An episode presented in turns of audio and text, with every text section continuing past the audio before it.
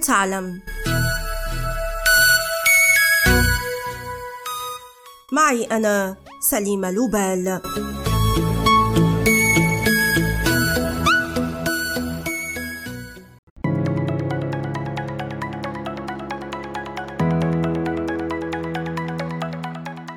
يستخدم 900 مليون شخص حول العالم أجهزة آيفون مقابل ثلاثة بلايين نسمة يستخدمون أجهزة تعمل وفق نظام الأندرويد بحسب إحصائيات موقع StatCounter لعام 2021 وإن كنت واحدا ممن يستخدمون آيفون وتعتقد أن هاتفك هو الأكثر أمانا والأجود من حيث حماية الخصوصية فأنت مخطئ تماما وعليك أن تتابع قصة اليوم. هاتف الآيفون لا ينام إطلاقا. أوضحت دراسة نشرت منتصف الشهر الجاري أن أربعة باحثين من جامعة دارمشتات للتكنولوجيا في ألمانيا نجحوا في تثبيت برمجيات خبيثة على أجهزة آيفون رغم إيقافها عن التشغيل في سابقة هي الأولى من نوعها. إذ لم يثبت أحد من قبل أن الهاتف المحمول المغلق تماما يمكن أن يكون عرضة للاختراق. في الواقع لا يتم إيقاف تشغيل جهاز الآيفون تماما حتى عندما يقوم المستخدم بتمرير زر إيقاف التشغيل الافتراضي بإصبعه من اليسار إلى اليمين إذ ينتقل الهاتف إلى وضع الطاقة المنخفضة وهو نوع من النوم العميق. بينما تظل ثلاث شرائح داخل الجهاز نشطة لفترة من الوقت قد تدوم عدة أيام أو عدة أسابيع. والشرائح هذه هي شرائح لنقل البيانات لاسلكيا أولها شريحة البلوتوث التي تستخدم على وجه الخصوص لتوصيل سماعات الرأس أو مكبرات الصوت. وشريحة الاتصال قريب المدى NFC التي تسمح على سبيل المثال بدفع الفواتير من دون ملامسة.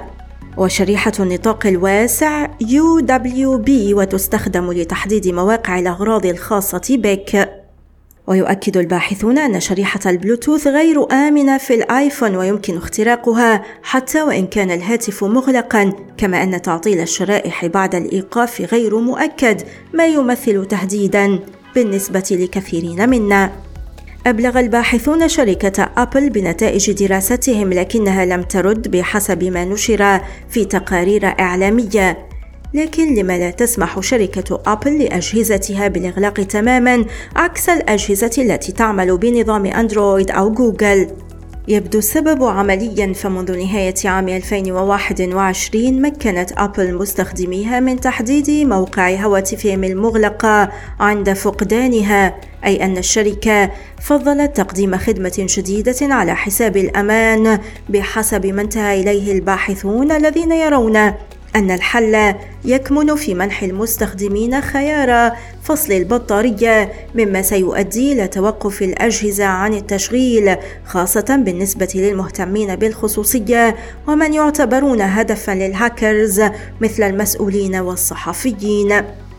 ومن دون شك سيحفز الإعلان عن هذا الخلل شركات مثل أنس أو الإسرائيلية مالكة برنامج بيجاسوس على تكثيف جهودها لاختراق المزيد من الهواتف الذكية بسهولة أكبر هذه المرة.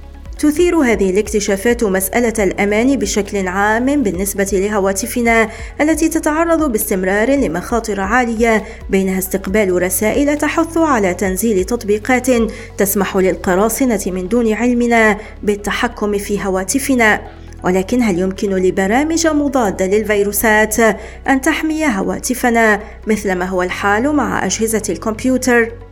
في الواقع يقدم ناشر برنامج مكافحة الفيروسات نورتون على سبيل المثال تطبيقا مقابل 15 دولارا سنويا لتأمين هاتف آيفون أو أندرويد سيحلل هذا التطبيق أمان شبكة الواي فاي التي تستخدمها ويفحص التطبيقات الأخرى على الهاتف ويراقب المواقع التي تزورها ولكن هل هو مفيد؟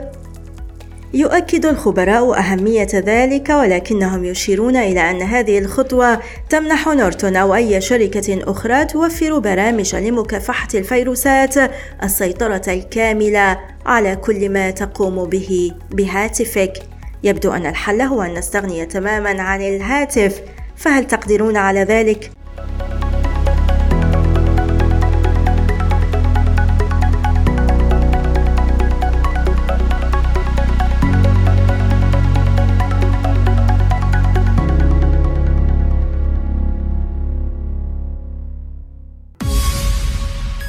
والآن إلى اللقاء مع حلقة جديدة من بودكاست هل تعلم؟